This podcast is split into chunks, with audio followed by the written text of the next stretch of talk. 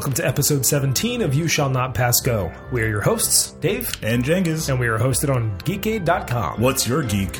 So, Magic has had, after that dry spell we had last month of like pulling at the threads of news from Magic and D&D, um, both of them have had an incredible influx of just One would even say Information. we have uh, an embarrassment of riches of Magic the Gathering information. Yeah, um, and D and D too. As you might recall from our last cast, we were on the precipice of what was going to be the Hour um, of de- or no, hour nope, of an- wrong no, no, one. That's, that's not right. That's it's the, the annihilation, Annihilation. Stream of Annihilation. yeah, stream of annihilation. um, and we could only speculate what it would have to entail. Um, Yes. we'll get to that in a few. Since that time, Magic has had their 25th anniversary like week of announcements. announcements and craziness. um, to start it off, uh, there's an MMO coming out Yeah. being created in the Magic the Gathering world. which was whole, not wholly unexpected, but not like something we thought would be happening as soon as it was. Mm-hmm. Um, this is going to be developed by the same people who did Neverwinter. Surprise, surprise. And, yeah, right. um, so that's going to be that's Perfect World and Cryptic Studios. Um, uh, people thought it was just going to be a normal RPG, but it turned out to be actually a, a massively multiplayer online RPG or an MMO. yeah. Um, they haven't really revealed much information regarding it. Uh, they've just largely said that you know it's a Magic the Gathering experience uh, like you've never experienced before, and they're ecstatic about the direction the game Cryptic has been shaping. Uh, it has always been a dream of ours to bring Magic's Planeswalkers to a modern RPG.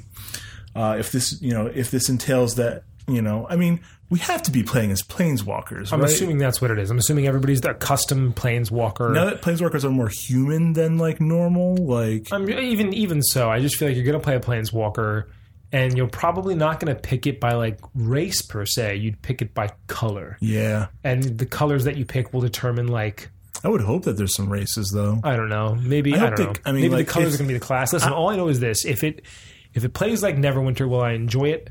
Probably. But the issue that I had with Neverwinter, and we discussed this way back on like way back when. episode two or three.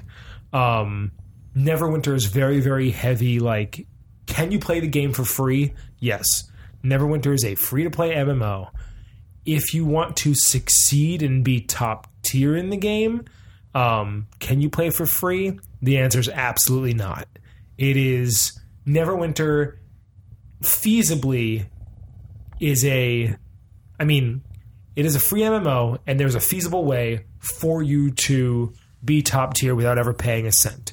But it would it would take time beyond time to accomplish what could be accomplished by dishing out money that they want. I mean, it's a very profitable MMO strategy, honestly. It- Especially if you're going to do a free to play MMO. It is. Which I'm assuming Magic the Gathering Online is going to be a free to play MMO. Right, and I get it. I get that they have to supplement those monthly subscription costs with a way to make players want to pay money for the game. I totally get it. But I don't want to pay money for the game. I'd be curious to see. I mean, we already have kind of like, they've already been kind of like, um, they've been manipulating like what the archetypes are going to be because you know we always think to ourselves what a green player is going to be, what's a black player going to be. Be We kind of have those archetypes in example with the Gatewatch. You know, uh, white's probably going to be kind of like a uh, Battle, a battle, like, like control, a melee kind of combat kind of dude. healers, probably. Yeah. Um, you know, red's going to be kind of like a caster kind of type. Fire, You know, you know fire hasty and aggressive and stuff like, like that. barbarians. Yeah. Green's going to be kind of like control. Kind Nah, of. green's probably going to be Like growing, spawny. I, it's hard to think of. I don't want to. You know, I don't want to speculate. I don't want to speculate. I just want to But say this. speculation's what we do, Dave. That's true. but I just I want to say that if it plays Ninety percent of our podcast is speculation. I in this one scenario I prefer to just kind of see where they go with it. I don't want to I don't want to hold expectations. I just want to think that hopefully it won't be as pay to play as Neverwinter is. Um, Makes sense. Yeah. So anyway, um, There's no exact uh, date as to when they're going to be releasing it. Um, so you just have to keep your ears and eyes to the ground. Yeah, and I mean that was really that was the big thing of I mean, there's other things like they're mean, there's- discontinuing their iOS app, which is unfortunate for some people. no, it's about time that needed to die. It needed to die, and I'm glad it did. Um, So next we got uh, on Monday. Well, technically the first thing on well we heard about MMO before, but on Monday we got the uh, they announced what the the new block structure was going to be, yeah, they called called it Metamorphosis 2.0. which harkens to their first Metamorphosis article where they talked about changing up the block structure. right and i and i had called this um almost like i had called at least the beginning of the week almost perfectly when Jangus and i had kind of talked about what this might be and i was essentially right they're just changing the way the rotation is happening again it's essentially somewhat going back to what it was before Kinda. kinda and they're bringing back core sets um which for better or for i mean i i'm heads and tails Yeah. I'm heads and tails for the same reason that they're heads and tails about core set because the, the problem that they have with the core set is the problem that I always have with the core set.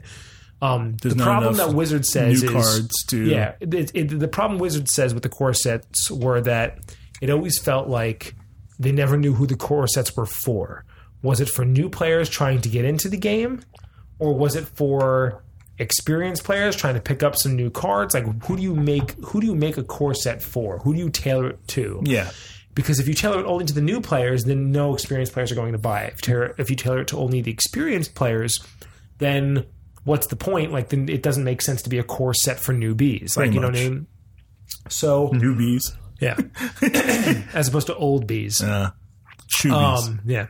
So what they ended up doing was they got rid of it at, for better or for worse, and now it's coming back. Um, in POG form. yeah.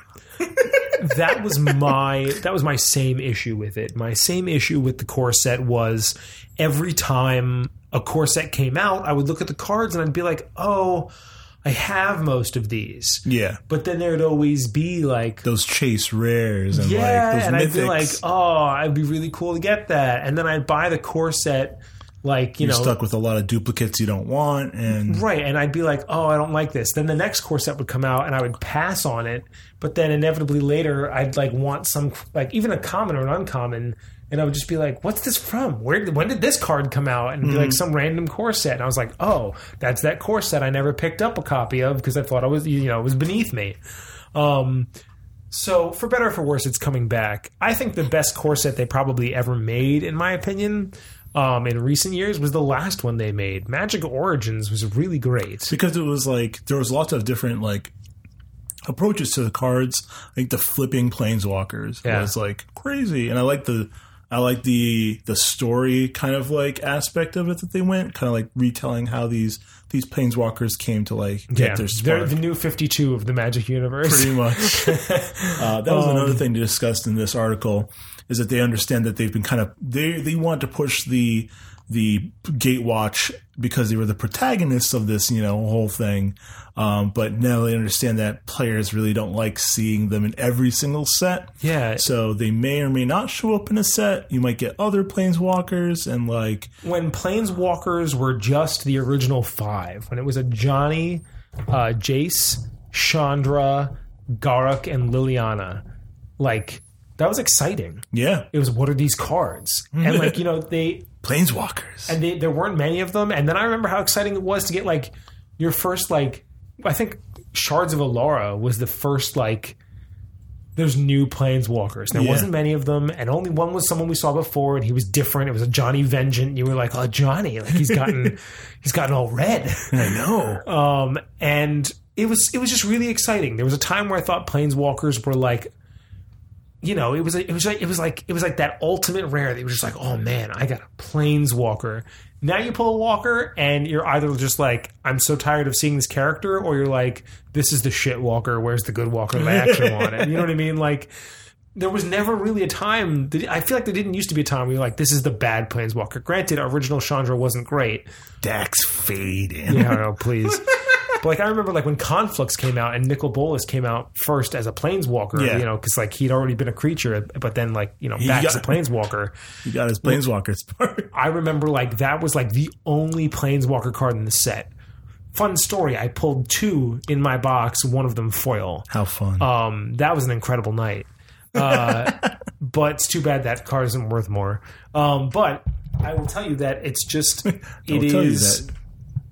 It is just one of those really awesome things that its value has depreciated in recent times. Mm-hmm. You know, because it's just like how. What do you do? What do you do with all these planeswalkers running around everywhere? Yeah, so now they're changing it up. So it's going to be they're going to mix up the, the the cast every set, which is good. Um, you know, I like that. I like that design. Um, so now that they're doing they're doing the different uh, Gatewatch, they're making it so They're also that getting rid of masterpieces, not entirely, but they're going to be. It's not every set yeah, because they also realize that that's also becoming a bit much. overdone, And- especially for like you know, especially since you don't really like uh, you don't really always get them. And it's like it, I haven't, I haven't pulled one. It's kind of disheartening to see him in every set, and then I be haven't like, pulled one, Mr. Straight like, Mine. hey, and then like, uh, and then you see like, oh wait, I didn't get one this time. So it's not. I appreciate that they're kind of mixing up. I hope I hope they also increase the distribution of them with that. Um, Fun fact: I think we talked about this last time, but I'm pretty sure pre-release packs have a better chance of pulling um, I hear that's a rumor. I don't think that's a guarantee. I don't think it's guaranteed, but it has happened enough to where I think that yeah. like maybe They- Wizards won't confirm it because Yeah. they don't want you to know that. But I'm almost positive the pre-release packs have a better chance of pulling that means pre-release. yeah, right. Um, they also made it so that the instead of doing the structure where you'll have one big set, one small set, now every set is a big set. Right. Um, and the sets are not contained to any structure in terms of like it's not like it has to be two sets on Mirrodin followed by two sets on Alara. It's just going to be they're going to stay on a plane as long as they feel like they need to, and then move to planes when they feel like they when the story is done. So maybe you only go, maybe we return to Alara in a couple sets, and they only feel like we need to be there for one set. Once we're done, we're done. We don't we're, don't say, oh, Alara Part Two is coming out. Um, so that's really interesting. That's a Yeah, big change I like from that how that's ever because been. that makes drafts a lot more fun because now you're drafting from large sets and like each set. Oh no, each set's drafted alone. Yep, Um, because it's a large set. So that's going to be more cards in the card pool, more interesting cards for all forms of play, whether it be standard, modern, uh, or EDH um, commander. Right. You know, that's great. Um, it might. I don't know if they're going to change up the the budget, the card budget, because of that. But um, I mean, like you know, I doubt it. yeah. Uh, but and then the last change that they talked about was that uh, there. So because of the current debacle, uh, which we'll talk about in, in a little bit. Actually, we could kind of like address it now and kind of combine it. Uh, they banned Aetherworks Marvel. Yeah, that was the next thing we were going to say. They predictably banned Marvel because the moment they banned their little cat combo, um, everybody just went to use Marvel instead, and now they banned that. So this is like a very a series of band. How many band? Like it's it's two bands, three bands. Two or three bands in the course of like in one- one yeah. month. um, they decided that because they they they admit they didn't realize how the repercussions of this.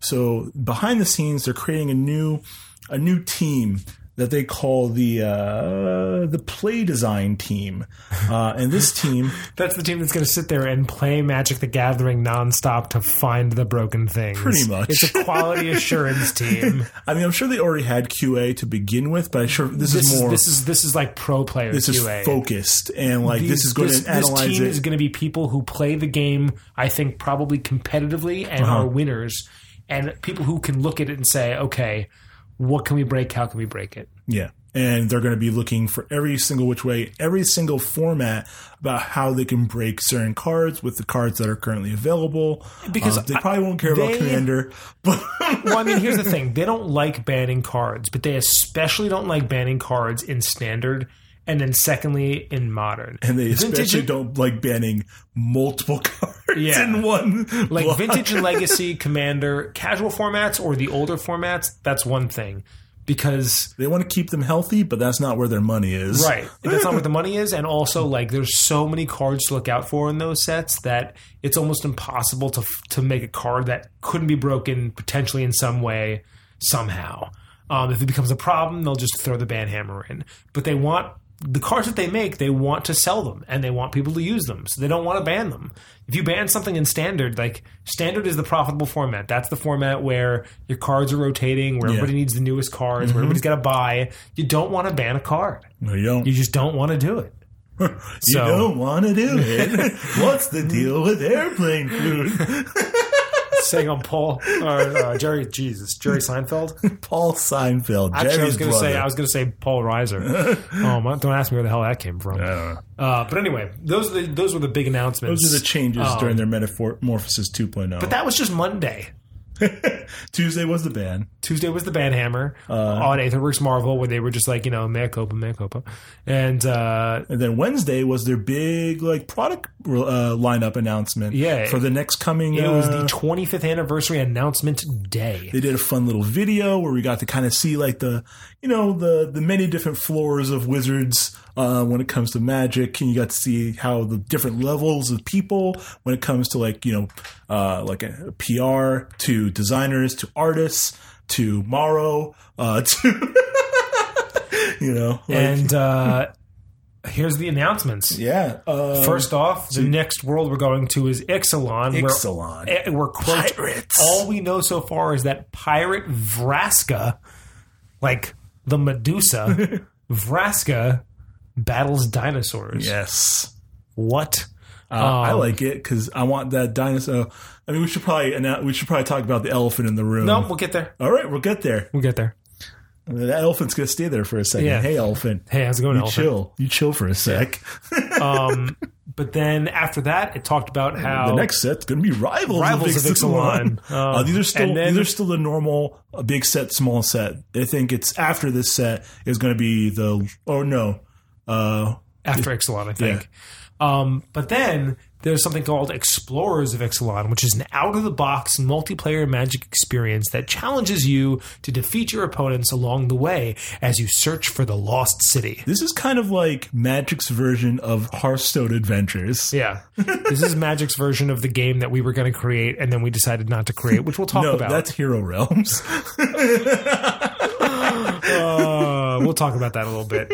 Um, then the art of magic, which you know they which always is do an art. which they've been doing Yeah, pretty consistently. Um, a nice little dual- coffee table book. the new dual decks, Merfolk versus Goblins. Very That's- interesting that they're bringing goblins to a second dual deck. Yeah, Um, it's almost like goblins are everywhere. It's almost like they're used all the time. Um, and then the next From the Vault is going to be From the Vault Transformation, which is about all the dumb flip cards we've had recently. it's like Um, that's such like a. I think that's such a. It's too fresh. Um, but here's the thing it made, and I'm going to have to buy one while it's cheap. It made all the flip planeswalkers decrease in value. Oh, because there was a while where um, our, our, a friend of ours, Joe, who we've mentioned before on our cast, a very knowledgeable um, Magic the Gathering uh, fan. fan, um, Joe and I had a conversation about why these these flip planeswalkers have been so much money, specifically the Jace. And because Jace was hovering at like twenty dollars at one point, and he had mentioned to me when it was at twenty, he was like, "You should buy it now. It's at a low just this very moment, but it's going to shoot back up again." And he said the reason being is because Magic Origins was such a specific set that that's not a card that gets reprinted because it was story based and a core set. And at the time, no core sets were coming back out. But even then, it was like there's These no the way origins. to like right. They're if not going to origins revisited. right, you know what I mean. Like that's not a card that's going to get reprinted. So that card did, in fact, shoot back up again. And I was kicking myself for not buying one. It's down to eighteen dollars now, Yeah. and I'm going to pick one up because You don't want to wait. I, I'm sure because even if it's in the from the vault transform, I will gladly pick up from the vault to to uh to get another. Yeah. Um, but between them re-announcing core sets and the from the vault transform, the planeswalkers dropped. Fifteen cards. Yeah, Huh. five of them will be the planeswalkers. No, Yeah. one will be Jace. One will definitely be Jace. Yeah. Vryn's Prodigy. Um, I wouldn't be surprised if two of them were the Bruna Yeah. Super Angel. That'd be Um, weird. Why? I don't know. It, just- it feels weird. Good cards. um, what else was huge in the flip world? Mayor of Avabruck. Maybe, but here's the thing. I wonder if I wonder. I think maybe one will be. Garruk. Garruk. yeah, Um, that'd be cool. I was actually wondering if so if the cheap, though. transform has to be Innistrad transform, or if it might be Oh. morph as well. Ooh, or maybe like Because morph is like a uh, transform. What about like the one? What about the evolve the level up cards? Maybe that's also a possibility. Like you know, it'll be interesting to see what they what they throw in it. Then again, they do specifically say um, fifteen are our favorite. Tra- well, no, yeah, hmm, you're right. They don't specifically say flipping it. Yeah. It, well, it says flip it, but it doesn't But necessarily not- say it These are our fifteen best flip cards. like yeah, like that style. Yeah. But then after that, they talk about how after Ixalan, we're going to be going back to Dominaria. Going back Yeah. to dominate. Who would have thought? And who's going to be on that design team, Jengis? uh, why a one Richard Garfield PhD? No. Yeah. um, Richard Garfield's going to be helping design the Return to Dominaria set. which is crazy. That's exciting. because he's amazing. Like every set that he's been on has been like amazing from a design standpoint. It'd be great if he came back and he was just like, "We're going to make everything one ones again. We're going to just dial back the power creep." oh God! um, but uh, it's it's I'm excited because Dominaria is like such a it's iconic. You know, that's that's so much of Magic was based off it. They're going to obviously try to focus it a bit um, because they said that there's too much, so they're going to try to pick like one specific aspect of Dominaria that's going to be, you know, uh, where they're going design wise. But I, I can't. I mean, it's not until April of next year. But I honestly can't wait because that's going to be amazing. Um, you know, who knows? Who knows where they could even do? Um, yeah, I mean, like that's. I think it's going to be. I think it's going to be great. Yeah. So then, um, after that, they talk about the next master set after Iconic Masters, which is coming out in November. Then in March, they're going to be releasing the 25th anniversary edition Masters set, which is like a mouthful. I'm sure it'll have a snappier title by that time, maybe just Anniversary Masters. Magic twenty five. But yeah, I really do feel like it's a mouthful to say 25th anniversary edition master set. Um, I like it. Will we? No. What will it be? I Yeah, mean, I was thinking to myself like, gonna reprint a Mox. I mean, here's the thing: iconic masters, as it is, seems to already have the corner of like, it's the most iconic cards of all time. But it's like- so then, what's the 25th anniversary when they're like, it's across Magic's entire history? It's a huge set too. Two hundred forty nine cards. yeah, I'm gonna be really disappointed if it's like just like all the rest of the masters, and you only get like. It's like, hey guys, remember Grizzly Bear? you only get 26 bo- well i mean like if you only get like 24 boosters in a box i'm gonna be pissed with a set that size um it would be great if dual lands were in it though. I know they're on the reserve list but They are there. If there's any time to bring them back, it's now. It's going to be for your 25th anniversary. and then in july of 2018 finally the core sets will come back. And then finally, oh and uh, then the most dumb of dumb no, the announcements. best announcement oh jeez. Even because we talked about it slightly. I, I don't know if we talked about that on cast or off cast, but they're bringing back an unset. Yeah, unstable. The third of the unhinged coming out in December and um of this year. what was it? What was the first one? Unhinged, unglued, unglued yeah. And now unstable. And Maro was so happy. He was so excited. Oh, so dumb. Um, they're, they're, he's he's already confirmed the vanilla mythic is going to be in the unstable set, so it's gonna be it's gonna be a fatty mythic card. um, this is the first. said- this is the first unset with mythics. yeah, yeah. they said that it's going to be design. It's going to be like an, it's going to be having normal design sensibility, but it's still going to have that funness that uh, that's in a de, an unset. I think that'll be fun. Uh, I hope they bring won't buy any. They bring back those full art lands. I mean, but every, they've done so many full art lands now. I'm just like, Just man. make them all full art lands. Yeah. Because then people will buy packs. yeah. um, yeah, and then to kind of round off uh, uh, Magic, um, we're gonna review Arch Enemy Nicol Bolas and talk a little bit about the Hour of Devastation spoilers because we're about a week away from Hour of Devastation pre-release, so we have a good majority of the set in front of us we now. do indeed. Um, so first off, um, the our Nicol Bolas arch enemy. Yep. Um, it had four decks in it. Um, It's got- one Nicol Bolas deck.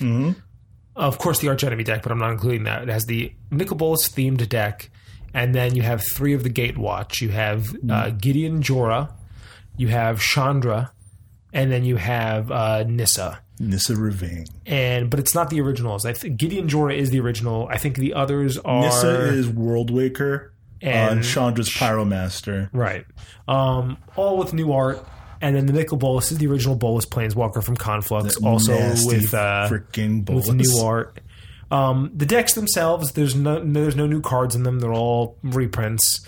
Um, and- but there is new arch enemy cards, Yep. Uh, new schemes. new schemes, and also, in addition to that, uh, this nice little spin down that Jangis has wanted No. like forever and a day. It's the one that's like you know the hundred life spin down, where, like you know from uh, the Commander Arsenal that came out that everybody was like after that extremely limited set.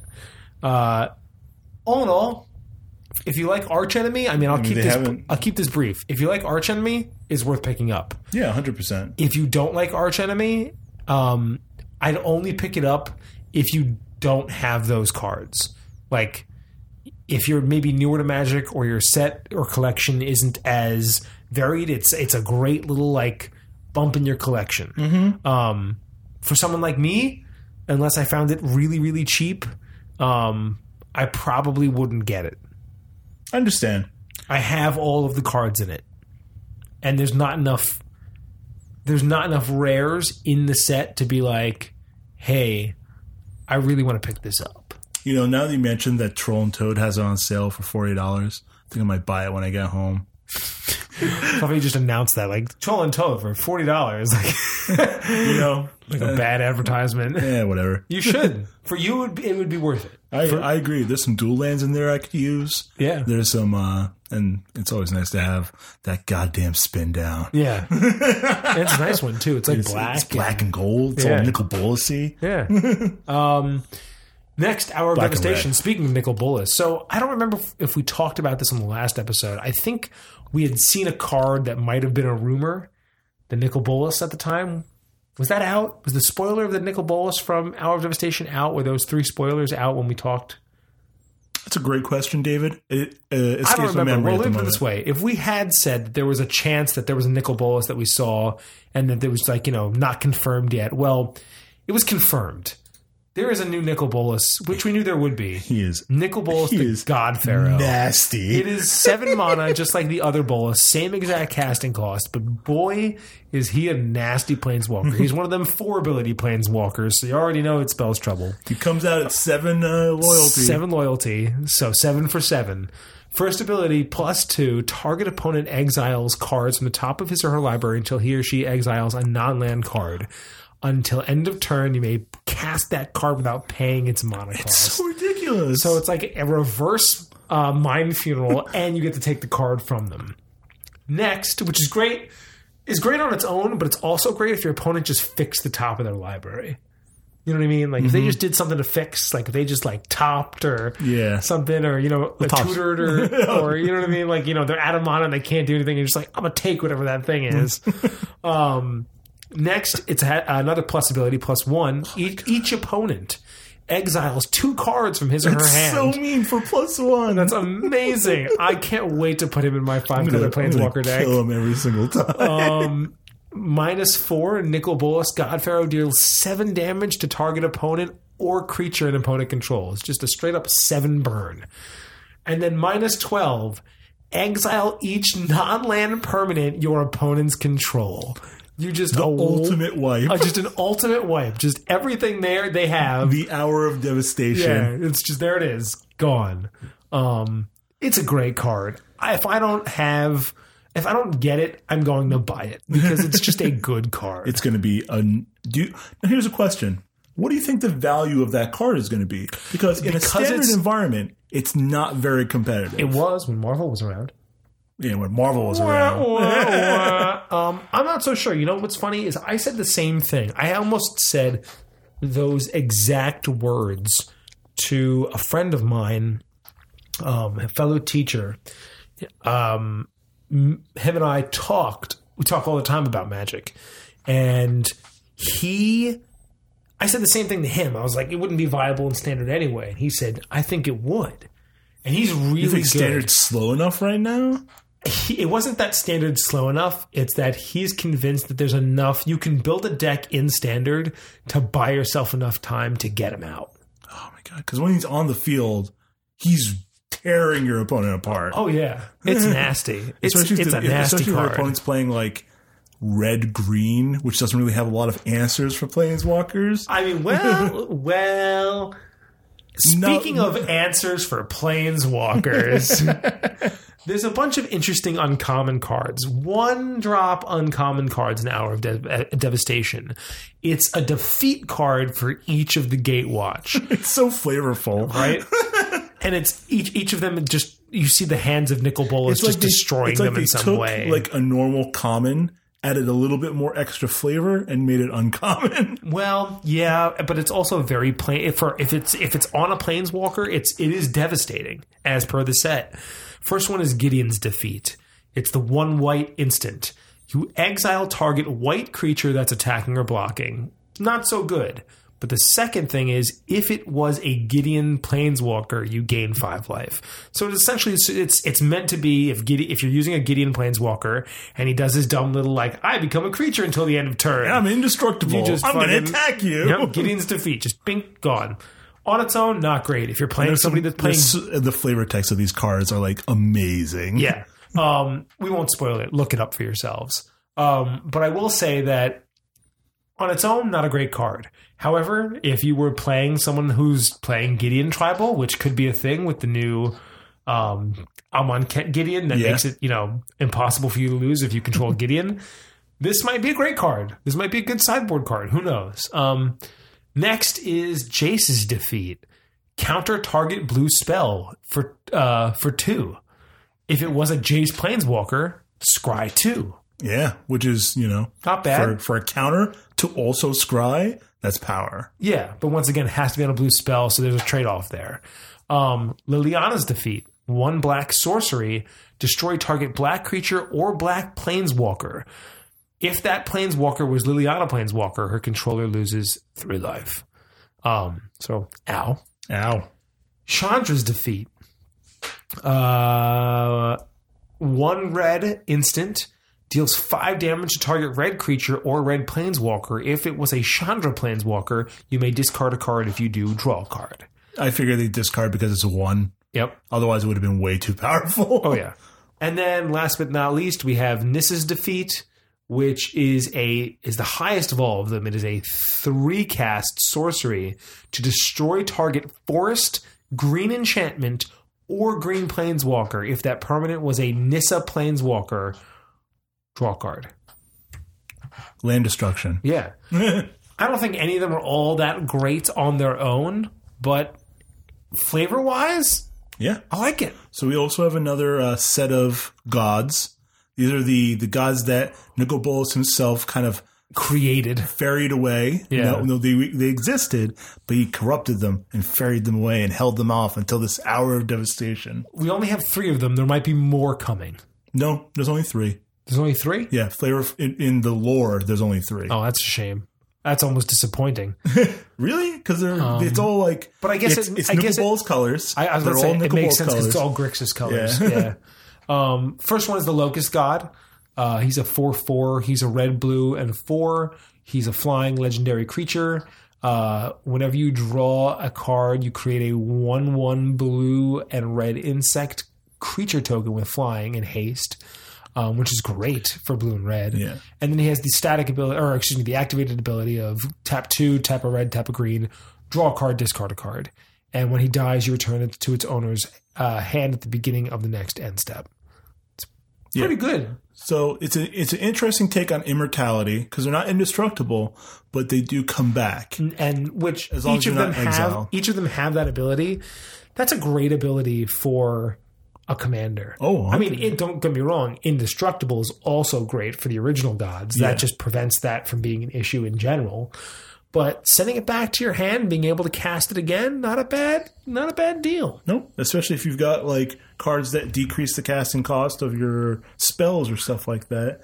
And plus, especially if you play blue and you do a lot of draw, you get a lot of creatures at once. Oh yeah, And someone that'll just that'll make sure someone's not playing that uh, that howling mine because then you're uh, you're getting tons of little creatures. Yep. Um, so it's interesting. Each god, um, There's also the Scarab God Yeah. and the Scorpion God. We won't go through them all, but you each god has an ability. They can activate their own ability, and they they, when they die, they return to your hand.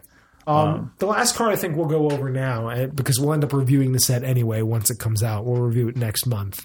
Is uh the new Planeswalker, which Yes. ho ho another red green Planeswalker. Oh I my god! like, but I'm I'm not wrong, right? There is a definite. Mm, There's more of a concentration on red green Planeswalkers, I think, than any combination of colors outside of single. I suppose so. Mm, Like in terms of variety. mm, yeah. Think about it. No, I understand. I see it. Um, but I mean, there's Samut, right, which is the new one. Which well, Samut is uh, four drop, has four loyalty, um, plus one up to one target creature gains double strike until end of turn. Minus two, uh, Samut deals two damage divided as you choose among one or two target creatures and or players. And minus seven, you search your library for up to two creature and or planeswalker cards, put them onto the battlefield, then shuffle your library I think just the flavor has fit more for these red green planeswalkers. but I mean, like, okay, so there's Samut, yes, there's Arlinn Kord. Arlinn Kord, Yes, Domri. yeah, but that was a Sark while ago. yeah, but that was even farther back. But I mean, like, there's like I think there's one or two others too. Yeah, It's more than any other combination of colors. are you sure not blue red? Positive. The only blue red planeswalkers are Dack Fayden and uh, who was the other one? What about black green? Black green. You have Vraska and the one Garruk. All right, maybe you're right. I don't know. Like I don't think I'm wrong. I mean, I would I would love for them to print more mono green planeswalkers that aren't Nissa. Um, but, you know, uh, I don't know. I'm biased because you know Red it's my color. cards you play. Uh, I would like to see more variety, though. You're right. Yeah. Um, maybe some white green. Hey, where's that? Where's the white green planeswalker? Johnny.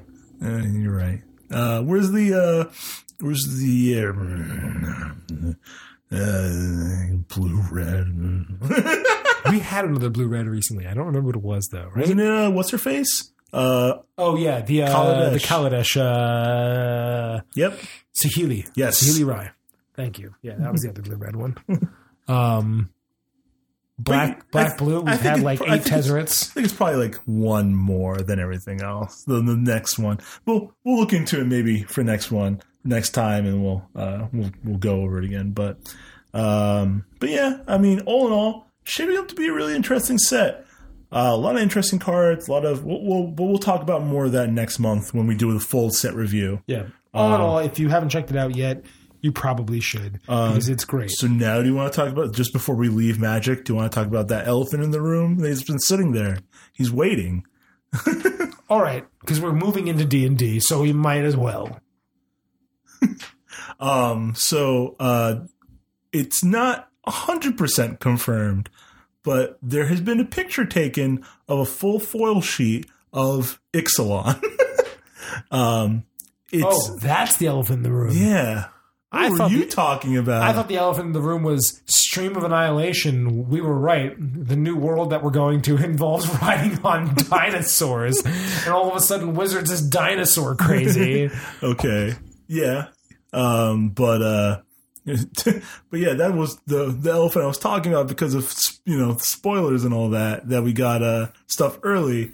Yeah, a full sheet of Ixalan. we got, and that's why I was talking about the dinosaur tribal because they they're in that set is a Naya Dinos legendary dinosaur that has abilities that augment other dinosaurs, mm-hmm. and they said that they're going to actually retcon the oracle text of a lot of older cards to have the dinosaur creature type in it, so that they can be part of this dinosaur tribal. I'm very angry they didn't do more of this for other creatures that I was excited for, but hell, I'm gonna play a dinosaur tribal deck, and it's gonna be awesome. A Commander Dinosaur Tribal Deck? yeah. Yeah. All right, Um, that's what I want to talk about. But we could talk about more of that if and when it gets confirmed. Yeah, I mean, that, that's still take it with a grain of salt. Yeah. So moving on to Dungeons and Dragons. Dungeons and Dragons. So we uh, so we got the Stream of Annihilation. It was a fun little. I watched a little bit of it. yeah. Um, the We're gonna- games are fun. You We're know, going to tell you the top two things that we liked about the Stream of Annihilation. uh, go Um, ahead. First off, we are finally getting, So we talked about it. We were saying, hey, when's it going to happen? and it happened. We're getting Player's Handbook 2, but it's not called Player's Handbook 2 because they've realized that that is a lame cop out of a name. So much like Volo's Guide to Monsters was Monster Manual 2. but a flavorful monster manual Two in Right. the theme of that it's a it's a journal from Volo about these creatures and I actually it, it the the product came up really well um and I think uh, it was a good design choice so they took that and then they created uh, this next uh, product which is Xanathar's Guide to Everything.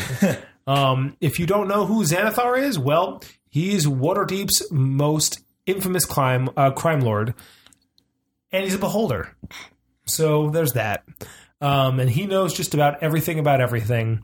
So supposedly, this book is going to have more than 20 new subclasses for 5e, including the Cavalier, the Inquisitive, the Horizon Walker, and many more. pretty much every single Unearthed like, Arcana, yeah we- something that remember all those things we talked about Yeah, every All- month. every month we talked about it compound them all together, and that's going to be Xanathar's guide.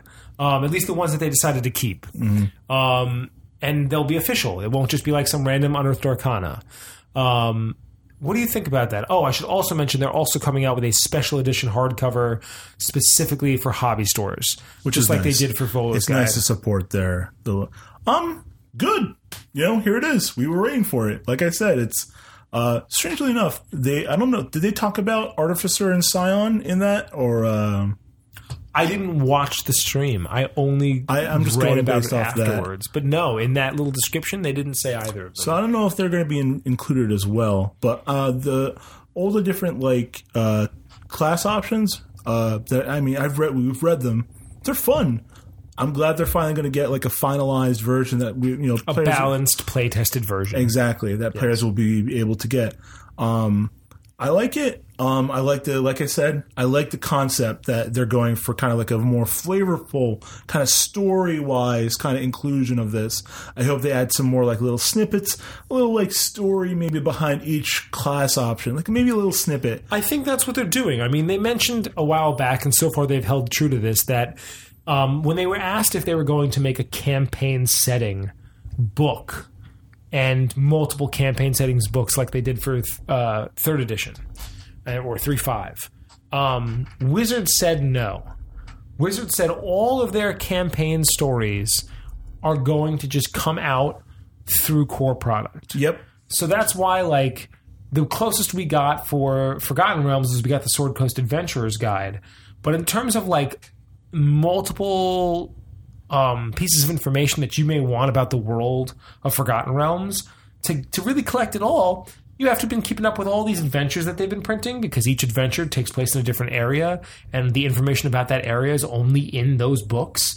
Um, certain certain books have certain information about you know monsters that you can't find anywhere else. Like if you want to see what the devils of um, hell, what their stats are, or the demons of the abyss, like you have to find those in the modules, like you know Princes of the Apocalypse or whatever the abyss module was. What was the abyss module called? It was like uh, Descent in the Oh yeah, Princes of uh, Princes of no, the Prince of the Apocalypse. That was the devil one. Oh, What was the other one? oh geez. Uh, well, point being is that it's all been contained in these books. So, so it is interesting, and from a design standpoint, um, intriguing. I like the idea. So, Xanathar's Guide will have that flair. Will have more world building in it, just in terms of how the information is presented to you. Um, just looked it up. Mike Mearls confirmed uh, no Artificer Scion in Xanathar's. So, it's just going to be the the core classes and the the class options that they're associated with. Sure. Um, But Re- that's going to retail at fifty dollars, um, as most D and D books do. Mm-hmm. Um, that comes out November twenty first. Yeah, so look out for it. Um, solid if you you know if you want to spice up your game, or if you've been already been using these and want to like get the finalized version, then here you go. Uh, or, if, or if you've been hesitant to use these because they have been playtest versions, now you have a final. Now you have something you know, physical that you have. Um, I'm sure it's going to be incorporated into Roll Twenty and all that jazz. Right. Something that I thought was um, interesting as well was the um, one thing I found really interesting that they didn't do. I was sure the Stream of Annihilation was going to announce the next phase of the um, D and D Beyond Yes, program, and they did not. No, We're still didn't. in phase one. We've been in phase one for ages. I don't know, Get man. us into phase Is this two. going to be another one of those things that like it's they coming. start and then it never happens. Is this going to be like our D and D game. Vegas, where it's coming Hell for yeah, 100%. And then, yeah, okay. I thought you were talking more Um, about the previous thing they tried. Uh, But yeah, uh, that's that's a shame. Um, another thing they announced was a new module for uh, levels one to eleven called Tomb of Annihilation. It's like the Tomb of Horrors, but they took out the horror part and just said the one thing that Jangus is scared of. and it became the Tomb of Annihilation. Uh, the talk of the streets and taverns has all been about the so called death curse, a wasting disease afflicting everyone who has ever been raised from the dead. Victims grow thinner and weaker each day, slowly but steadily sliding toward the death they once denied. When they finally succumb, they can't be raised, and neither can anyone else, regardless of whether they've ever been, or whether they've ever received that miracle in the past. Temples and scholars of divine magic are at a loss to explain a curse that has afflicted the entire region and possibly the entire world. The curse is a necromantic artifact called the Soulmonger, which is located somewhere in Chult, a mysterious peninsula far to the south, ringed with mountains and choked with rainforests. it's got dinosaurs. And Acererak. Did I mention Acererak? It's Acererak. He's It's back In, in pog form. Uh, so, yeah, Yeah. that's the Tomb of Annihilation, and that heavily leads us into the campaign setting Yeah. that they've they've talked about. The next step of what Which is the- this. which is this. It is it is the it is Chult and it is dinosaurs And tropical- tropical rainforests and Acererak is back. Yeah. And, then- people can't be rezzed. It's almost like and an people that are getting rezzed are dying. it's like an annihilation curse. Yeah. I wonder if they're going to have more like. What if that's going to affect like player death in that in this uh, module? we should run a game where we all just pick up like couple years after you guys went Oh, to the tomb, God. and then Terrazos tends to starts to fade into the to nothing. His starts to weaken and become shriveled. he became a revenant at one point. Yeah, um, yeah, they'd really have a tough time, wouldn't they? yeah, That was tough. What happens to to like revenants or like yeah. Those don't really exist anymore. they do? what? Revenant was in an Un- Unearthed Arcana. Oh yeah. Oh yeah. Huh. Well, it's not official. Anyway, But um, Um, but yeah, this is cool. Tomb of Annihilation. Really hate the annihilation I, part. I really hate the name. They just took the thing and the other thing, and they just thinged it, and it I just mean, bothers it's, the it's hell out of me. It's definitely one of those like you know the finger, things. Yeah, it really is. It's like, Hey, uh, remember Acererak? remember Esrek? Remember the word tomb? tomb of? Um, so I'm a little disappointed. It's one to eleven. Me too. Tomb of Annihilation, based on the setup, seems like a higher level module. Yeah, However, if the idea is that it's taking out rezzed people, you wouldn't be a high level because chances are you would have taken a res at some point. you're true. You're, you're right. You're right. it's got to be it's like the fresh faced ones that have never seen adventure because they're the only ones that are not weakened by this curse. Um, but I like the. Uh, I like it.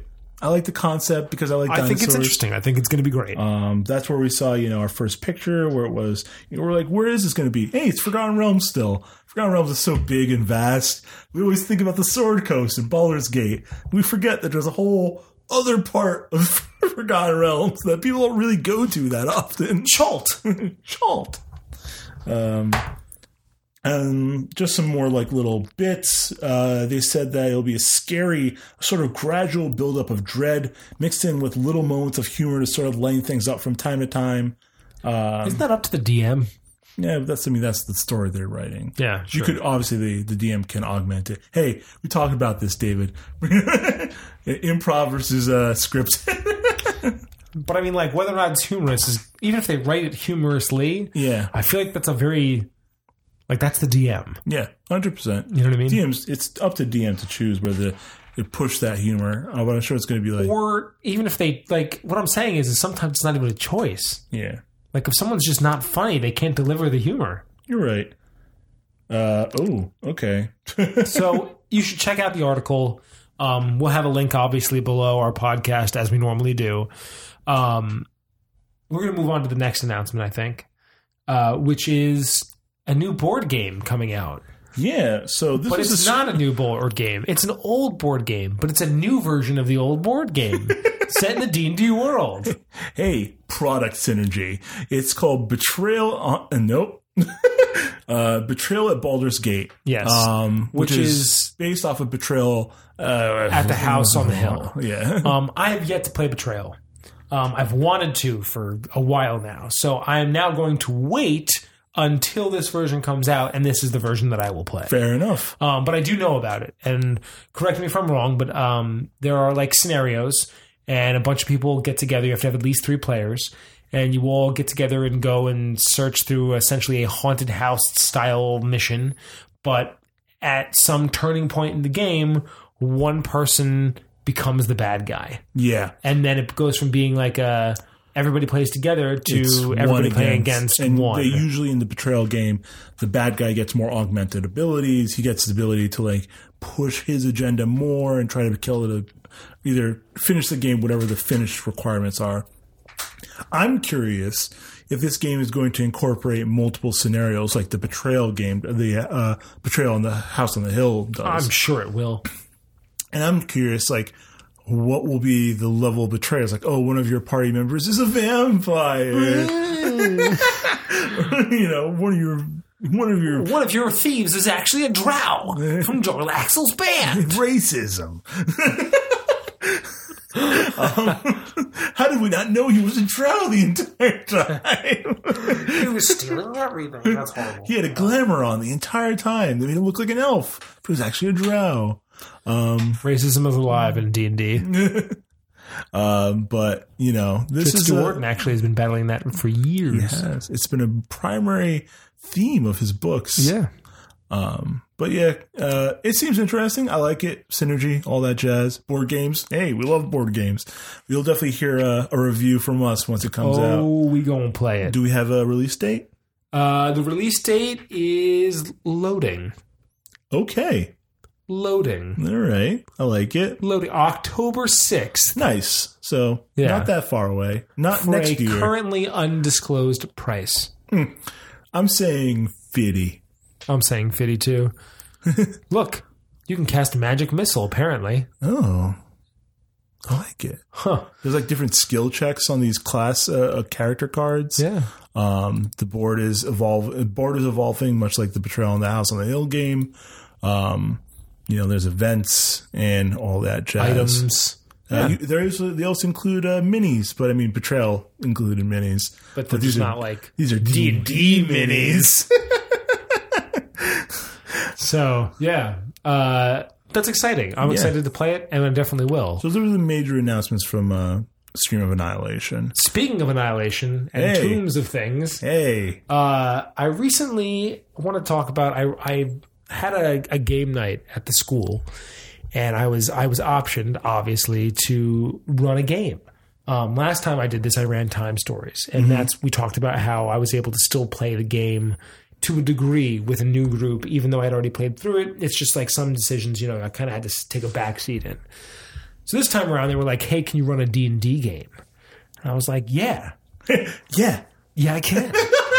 um, but I was like, you know, what am I? Give me some sort of description, like how many how many players, what levels, like what are we talking here? And I was told by the event organizer, a fellow teacher of mine, that um, there was like they wanted to run one beginner game and one advanced game. interesting. Um, and that I had to talk to the kid, uh, one of the students who was running the other game, which one he wanted to run, and then I could take the other. So I went and talked. I was like, "Which one are you going to run?" He's like, "I'd prefer to run the beginner game." I was like, "Great," because I'd prefer to run the advanced game. Um, and they didn't really give me any restrictions, so I was like, "What can I do that requires little prep on my part?" um, and you know something that I know can be fun, can be fun. Well, Tomb of Horrors. I've run that module enough times to just know it uh, to where like I only needed to quickly reread to refresh. Um, so I bought Tales of the Yawning Portal Oh, from Roll Twenty. oh, even more I- interesting. Yeah, I bought the digital version um, because I figured that would be. I take it a second to be like, oh, where's the book? I'd love to take a look at that. yeah, I, I bought the digital version because I figured, you know what, why not? Um, now I have all the adventures and I have them all ready to go in Roll Twenty, um, and I got to use that for the first time like, um, from a DM's perspective. Like in since they implemented official D and D rule set, because since they implemented it, I'd only played briefly in your game, Yeah. which never picked up. Nope. Um, and I had never experimented with their built-in. Like I never got to see what you were seeing from the DM's perspective. Um, Nonsense. it was great. it was so beautiful, streamlined, excellent. So I grabbed uh, uh, my computer. Well, I grabbed two laptops from the school. We brought them down, and I was on one, and I set the other one up on like a, you know opposite me. And the kids sat around the table. I had a, a, the the beginner game never picked up, so I ended up having like six players. oh, nice. Um, started off as five. The sixth one joined once there was like a panic mode and they needed somebody else to come bail them out, which we'll talk about in a second. Did they all get annihilated? No, uh, yes, no, sort of. What? um, we'll talk about it. Um, but anyway, uh, they all they sat down and they played, and they didn't know what to expect. I told them what it was. I was They- like, "This is so the they- hardest." so these are these were advanced. These were well, they were supposed to be advanced. One or two of them were like one was completely new, but just I- rolled with it, Okay. and the other one was like not new but still very green. Okay. Um, I'll give them this though. One thing that they did constantly, like as if it had been like beaten into them, which I was almost proud of because it's something my players never did. It would have helped them a hundred times over. They rolled perception checks all the time without me even attempting to prompt. I didn't need to. They would walk into a room, they would just be like, I'm looking everywhere. I'm looking at the wall, I'm looking at the ceiling, like I perceive this, I perceive that you know, if there's a chest, I walk up to the chest, I make a perception check. I'm looking for traps. Like, you know what I mean? Like, they just Hey, look, very, very cautious. And I was like, yeah, I was thinking to myself, wow, like, good for these, good for these kids. so we start running the Tomb of Horrors. They get to the entrances. They get to the first fake entrance. Like, they know, oh man, like, here we go. Like, ha ha ha. They get in. They make their way down the first hallway. Spoilers, obviously. Um, if you have not played Tomb of Horrors and you would prefer to keep it fresh, you might not want to hear this part. Um, but anyway, We'll have timestamps. yeah. They walk down the hallway. They get to the the face, and they're like, "Oh man!" They're like, "Don't do it. Don't stick anything in it. Doesn't seem like it's a good idea. Let's throw something in it." I was like, "You hear nothing." They're like, "You hear nothing." It just keeps going. I'm like, "You just hear nothing. No sounds." So they stick an arrow in, Ah. and I was like, "Nothing. Nothing happens." And they brought the arrow back out, and I was like, "The entire top half is gone." and they were like, "Oh." Okay, don't touch the, the black orb. Look, And it looks like a tunnel. not to them. They saw the creepy face and they were just like, no, thank you. Um, Played too much. Uh, I watched too much uh, Legends of the Hidden Temple when I was young. the big, the, where, what got them in trouble was what they did next.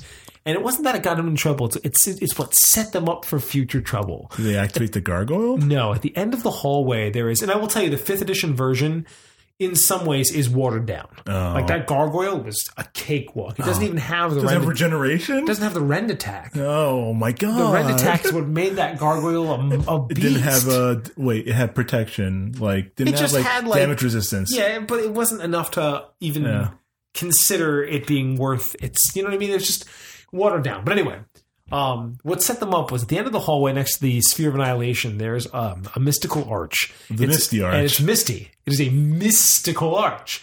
Um, that Oh, arch, Gary. if you go through it without hitting the correct combination of stones, um, it leads you to another room, and in that room, it's like a, it's like it's like a little like hidden room and you have to go through hidden doors and tunnels and eventually you make your way back to the beginning um but it just teleports you that's all it Did they does did they get their gender swapped at all? we'll get there All right. so, Damn. Um, so that set up what would be the the, the what would be the, the their eventual downfall they're doing pretty good they're getting a couple rooms in like they get to the long hallway with the frescoes yeah. They they they realized they thought to reach through the frescoes without even me telling them that like you know anything about them. They were just like we touched the fresco, and I was like your hand goes through, and they they went to the gargoyle, the not the not the the enemy gargoyle, but the one that had like you know the the hand open and you had to crush all 10 gems. Yeah. They crushed all 10 gems. Wow. They did it and they got the hidden, like, hidden Oh thing. Like, they were just doing it. And I was like, wow, like, this is, we might do this. We might, they might make it. Huh. Like, I'm excited. Like, wow. What happened? Then they get to the end of that fresco hallway where that where the next arch is. Now, for those that don't know, there's there's um, three or four misty arches. I think three. The first one teleports, like I said. The second one, which is this next one, if you walk through it, all living matter, which means you and your familiar if you have one or animal companions, gets teleported back to the beginning of the dungeon. Any non-living matter gets teleported to the end right next to Acererak. that means your weapons. That means your armor. That means your gold. That means anything you had on you, gone. One person didn't walk through the arch. All five of them walked through oh my god. and all ended up butt naked back at the beginning of the dungeon. And I pulled I pulled the old like in the beginning of the dungeon because I didn't want them to get the whole point was it was supposed to be Tomb of Horrors. It wasn't supposed to be a campaign. So Yeah. I did corner them into I did a bad DM no no. I, you know, made a cave in happen. So they were they were stuck. There was no going anywhere. It was it was through You railroading. I did. I railroaded them because because this wasn't They supposed to be left, right. They would have left, and and the idea was this wasn't supposed to be a continuation game. I didn't want to have to think on my feet. Like I was just like it was. This was the Tomb of Horrors. You were either going to beat it or you were going to fail and die trying. You know what I mean? That was it. So they're all naked now. Yeah. They've got no weapons. What do they do? Well, they knew that the only way out was through, so they they they went on. They're like, we're gonna we're gonna we're gonna go as long as we can go. Um, they got to the church. the The church is this next thing where it's like that's where the third archway is, and the third one only one of them walked through this time. But when it came back out, it, it gender swaps you, and if you fail your check, it alignment swaps you. so he went in like a lawful good dude Oh, and came no. out a chaotic evil woman. but they pushed him back through the arch, which negated the alignment change. And then when he walked, when she walked through again, it turned turned the gender back. They figured that much out. okay. So it ended up working out, but they're still all ass naked. and, you know, jokes about, about, you know, penises and vaginas and everything else. Um, but anyway, on their part, not on mine. I, you know, these are students after all, and I had to, to be respectful. Of course. Um, so anyway, when they realized they weren't probably going to make it out, and it got kind of less fun, I had I had pre-made character sheets for this adventure, six of them, level twelve. Tomb of Horrors doesn't give you a, a recommended level; it just says a high level adventure. yeah. Um, but I remember it being like eight or nine or ten. I made twelve, and I made six sheets. It's designed for four, right? I figured like this will give them a real good advantage. Yeah. So I had a sixth sheet, and they asked one of their friends to come over who wasn't playing, had been playing other games, like had played a game of Settlers of Catan and Yeah. something else. He comes over, picks up uh, sheet number six, of barbarian, Ooh. and I said they found him in a pit trap. He had come in earlier on his own, not part of their group, like just some random guy that thought he could best the Tomb of Horrors on his own. His, his hubris got to him. Oh, Kurt. Um, and right, and he ended up in this pit trap, and this is where he's been for like a day. And he's he's more than thankful to come out and help you if you can just get him out of the pit. And they figured out a way to like get him out of the pit, and they they push him Wow. up and and well, he had a rope on him, but Oh, he couldn't him. but he couldn't attach it to anything. So he threw it up to them, and they helped work him up, and it, they got it they got it done. Good job. So they had so they had his weapon, and he had like a you know a, a, side derp weapon. So they had two weapons to their to their party name There you go. some oh they found old armor burnt up on like a corpse so they had they had a little bit of a little something something going on Oh, but the mages couldn't so cast kind? mages couldn't cast any spells that required any kind of material components only if it required uh, somatic and verbal Mm-hmm. So they press on they even made it so far as to get to the uh, the first ending the, the fake ending where you face a fake Acererak with a fake Holy Avenger and then it seems like the whole world's coming down around you but it's all just an illusion um, and there actually is more to the dungeon they figured it out they figured out that they were like this can't be the end Good for them. they were like, "Did we do it? Did we win?" I was like, "Yeah, you guys did it." Where's the genie? And they were like, "But how do we get out?" I was like, "I don't know." And they were like, "We didn't win, did we?" So they didn't get to the genie. They never got to Oh. the genie. Um, it all ended. It all really crumpled when eventually they made when they found the secret, like the secret side way past the fake ending.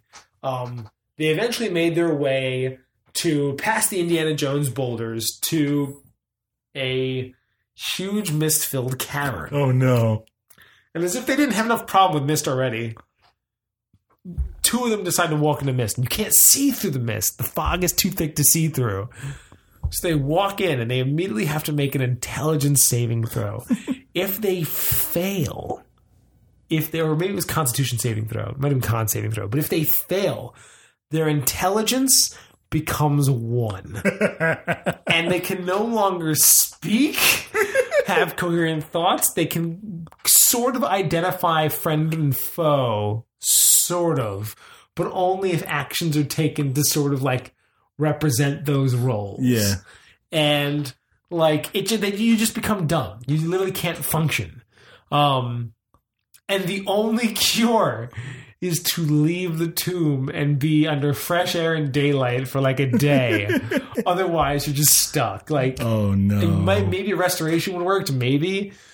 So they go in, the two of them fail. The other four meta like meta know that they failed, but like, can we go after them? I'm like, like I'm like, well, you're kind of metaing, and they're like, all right, how long do we wait? I'm like, we. They're like, okay, we wait like 20 minutes till it becomes apparent that they're not coming out of the mist, and we go in after them, and one by one they all fail the check. That sucks. So now they're dumb and naked. And I should also mention, seconds prior, they went to that lava room where the whole floor pitches.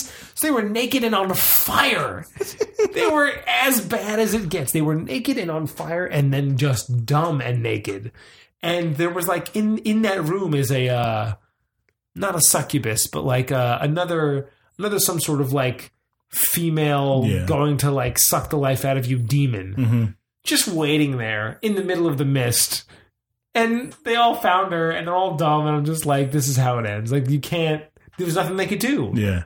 They had no way of becoming. I was like, it ends with her slowly devouring each of you while the others aren't noticing. Like, Rest in peace. that's it. And Acererak claims another victim. that's it. Claimed them all. but it was just like, and they had fun. Um, which is a rare thing to say. Some people play Tomb of Horrors, get infuriated, and they're like, "This isn't D and D. This is just like you know, D and D torture porn." Like you know what I mean? Like, how do you, what do you do? Um, but I had a blast. it was fun to, especially when they were succeeding. Like I was, I was almost frustrated. I was like, the- "This isn't hard enough. Like, what's Give- going on here?" Gave them the false hope they needed to keep going. yeah, like, but like seriously, like I wasn't like I was really like, oh, damn it, Five E, you watered this down too much. Like they're gonna get through it, and they're gonna be like, this wasn't hard at all. And then they became naked, and I was like, okay, well. Now we're getting somewhere, and then they became naked and on fire, and I was like, "Now we're really getting somewhere." And then they became naked and you know stupid. And I Now was we're like, cooking. I was like, "Yeah." So all in all, though, I had a lot of fun running uh running a bunch of high schoolers through uh, Tomb of Horrors. Wow. Well, that's really cool, David. I hope that we can revisit it again sometime. I don't. All right. I don't need to. I don't need to. If I'm like, I'll, I'll do, I would do that again. I would run Yeah. it for like people that don't know what the heck it is or what to expect, Yeah. just for giggles.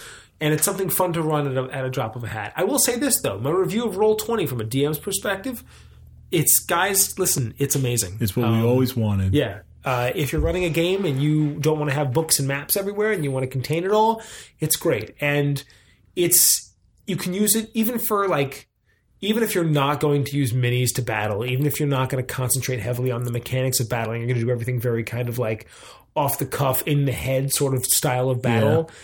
It's still worth it because it, all of the information you need for your game is at your fingertips with easily accessible links for you to click. Yeah. I think um, if I were to run, run the game again, um, I would forego minis just because one less thing I have to worry about. And Sure. also because, like, I like it better. That's what I did. Yeah. I didn't place them. I had I had a I had a little group mover token just so they could see like the general position that they were in. Yeah. But when it came to battles, like I didn't have them use their own little minis, and I didn't set minis up for them. I would just show the monster in the room, and then we would just do the battle in our heads, and that hmm. was it. And it and it was smooth and it was quick. You Yeah. know what I mean? It it it didn't take the time of like I walk here and I cast this and do mm-hmm. that. It was just you know it just it was smooth. Nice. Smooth. Uh, so to round this out, um, that's that's it for D and D. Yeah. Uh, to round us out, we're going to review two games because we've been playing games. oh yeah. Uh, do you want to start out with the second one because it's a bit more fresh in our heads? Sure. Right before we casted, uh, we revisited a game we played. I bought a while back, Elder Sign. Um, if you ever played the By Arkham- Fantasy Flight Games. Yes, if you ever played Arkham Horror, it is. Uh, I've been told. I've never played Arkham Horror, but I've been told it is a lighter version of that game, um, a more portable, more easily accessible, playable version of Arkham Horror. It's um, all card based. Card and dice. And card dice and and little, but not, it doesn't have a board. Right, is what I there's no- need to say. There's no board. um, everything packs into a very small box. You can take it with you, very easily portable. Um, the game is simple. It starts off with you picking one of the elder ones of the, um, you know, Lovecraftian universe, uh, whether it be Cthulhu or one of the others. Um, you pick it randomly. There's a clock. You work in every turn is a three hour interval turn on the clock. Every time the clock strikes midnight because there's no noon um, the characters sleep during the day. So every time the clock strikes midnight you flip a, a new card. The card has like an immediate effect and a lingering effect. This is getting very confusing to explain but all you need to know is there's a big bad monster and you want to seal it away by getting elder signs. You get the elder signs by um, beating quests. Yes. and you beat quests by rolling dice and sometimes augmenting those dice with certain items that you've collected by completing other quests. And that's pretty much it. I Yeah, mean, that's it. Like you- each, you get like characters, and each character has like an ability, but largely they have like sanity and stamina, and certain things can sap your stamina, uh, sanity or stamina. At, at either at any time, if either one of them becomes zero, uh, your character dies. If there are if there are enough characters left, like if you don't have a full full game, like if there are characters left to play, you then swap your dead character out for a brand new live character, Yeah. and you just keep playing until there are no more characters left, Yeah. or until the awakened one awakens and kills everybody. Yep. Um, all in all, it's a it, it's two to eight players, so we played it with two, but it can expand out. Uh, it's a great game, in my opinion. Um, at times, it can be very frustrating, especially if the dice don't roll your way. Yeah, it is very it is very chance based because, like I said, everything is a die roll. Every quest you complete is based on what you get on the dice, and therefore it can be. Even my wife, who um, when I recently revisited it, said that that was her most her most frustrating part about it was that um, not getting the die rolls that she wanted. You know, it, having having that element of chance can be very infuriating sometimes. So There are ways to get more items to like augment your die rolls or change the rules of how your rolls go, but obviously it takes more add, time. add dice with better statistical odds. we, we kind or- of we kind of like we're just like forging ahead. we Uh, bulldozed that game. We, I mean, we got lucky. we did get lucky. There's a there's a Doom track, and there's tokens that go on the Doom track, and if the Doom track fills up, the Awakened one um, awakens, Awakens. and you have to face them, and they're incredibly difficult. It's a lot easier to win the game by just sealing the uh, ancient one away, and you know, um, doing that by getting the elder signs. Yeah. Um, we luckily did not have very many Doom track. Um, No, we didn't have many lingering effects either. yeah. So we we got we got pretty lucky with our events. We got lucky with our rolls. Um, and all in all, we kind of like we we schooled it in a way. It was, and you know what? It can be. Can it be a long game? Yes, it can. But in all honesty, I'd say it took us maybe half hour, forty five Yeah. minutes tops to uh, to finish that game. The the board the, the box says one to two hours, so factor that in. Yeah, because you know even if you have multiple people, it's going to end uh, one way or another. You Yep. know because even more people just makes it go. Slight, it goes at the same pace regardless. Um, uh, so all in all, uh, it's a solid game. I recommend picking it up. There are expansions, I believe. Really? Um, I believe. I did not know that. I could be wrong. I might be confusing it with another Cthulhu-based game. Are you confusing with Arkham Horror. No, no, there are expansions. I was right. Really? Uh, yep, so many, tons. Look at that. Uh, one, two, three, four. I did not know that. Uh, five, five expansions. Um, so you know, plenty of options to expand your game. Um, and you know, I would say uh, I highly recommend it. Um, so I would say I'll give it two thumbs up. How about you, David? Yeah, two thumbs up. I Jenks and I, even though I played it the other night with, um, with my wife, and then Jenks played it again today with me. And like I said, we had both played it before, but it had been a very long time. After playing, we both separately said the same thing in the same way, which was, I forgot how good this game was. I forgot how much. much I enjoyed this game. It's you know I I um I've played a lot of Cthulhu based games because there was a bunch. It's it's a, it's a very common theme. Sure. Um, so like after a while, I was kind of like you know ah, I'm not you know oh I'm gonna go insane or you know stuff like that. But and like uh, but like the the gameplay is really solid.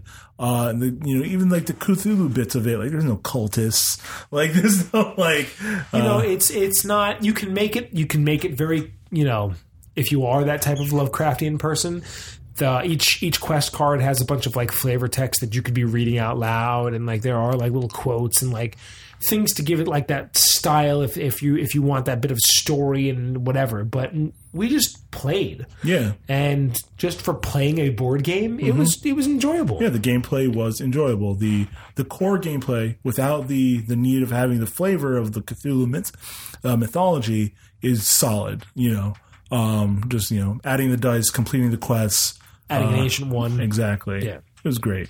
Um, you know, so I give it I two would- thumbs up yeah, I would, I would love to play it again soon. You Yeah. know, that's that's a great sign.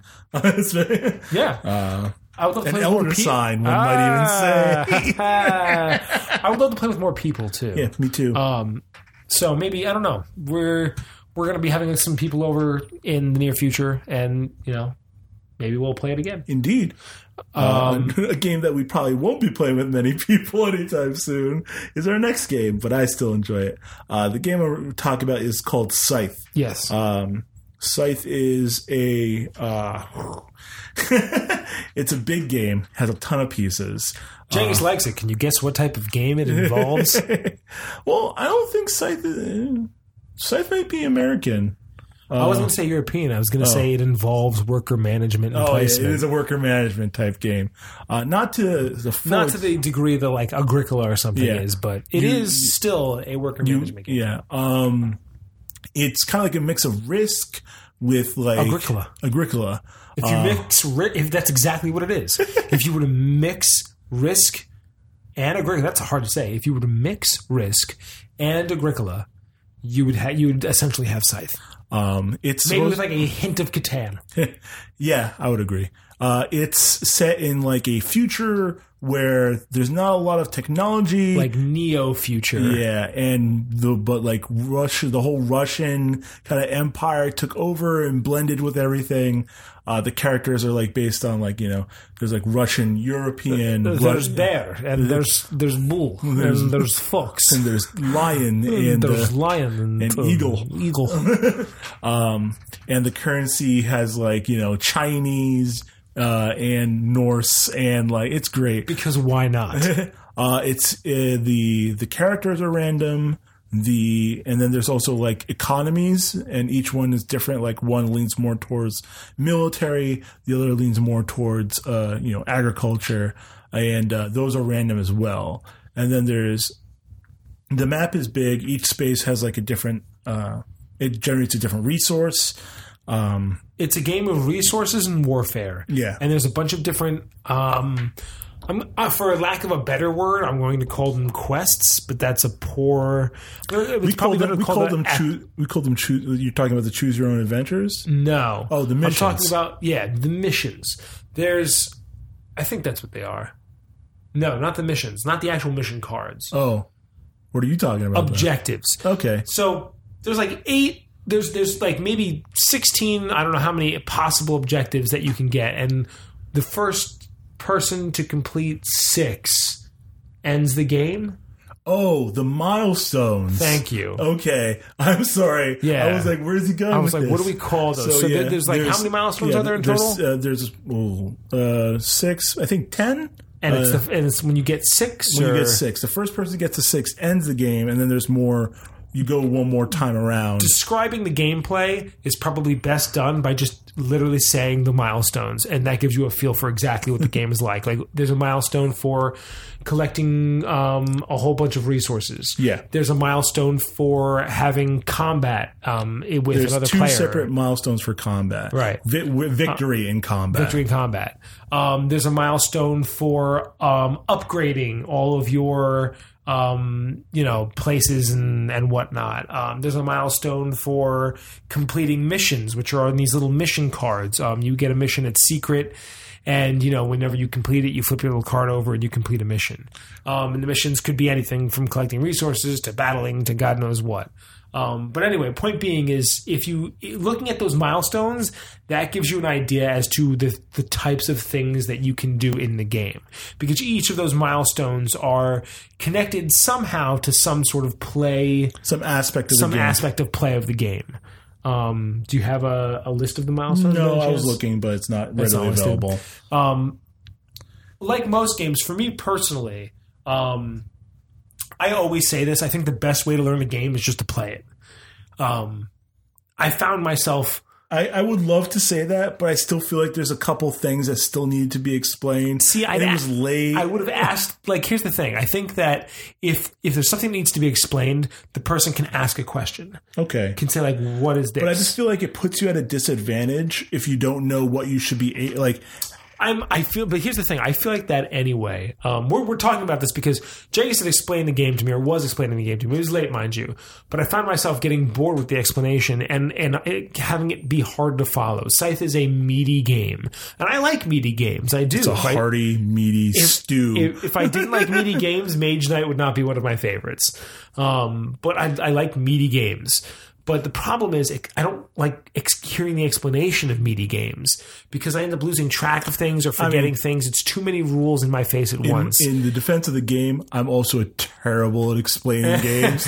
it's it's much easier for me as a person to just start playing with just the bare minimum and then just sort of to observe how I always observe how my my fellow player is playing, what they're doing, and after I play a game, I've, it's then very easy for me to be like, okay, I get it now. Let's go back and do it. Like the moment we started playing, I was getting the hang of it. Yeah. You know what I mean? Um, I would have played completely different from the from the get go. Oh, 100%. But that's also because I'm new. But that's that's part of the learning curve. But I do that with every game. Um, there was another game we played, which we're not going to review now.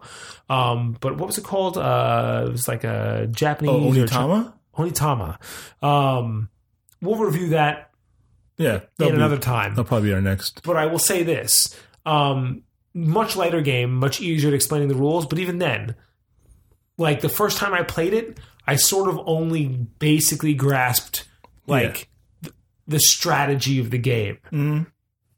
I watched Jengis run me over, and I was like, okay, like I got this. And I know what I need never to ran do. him over again. But that's the thing; like it's that's for me. That I think that's the best way to play games. I, I Um, like I like I- jumping right in. my, my, my I don't only, mind losing the first time, and just to see. My only concern with that is um, because a lot of the games I like to play are those meaty stew games yeah, um, that generally take a, a, a fair amount of time to play.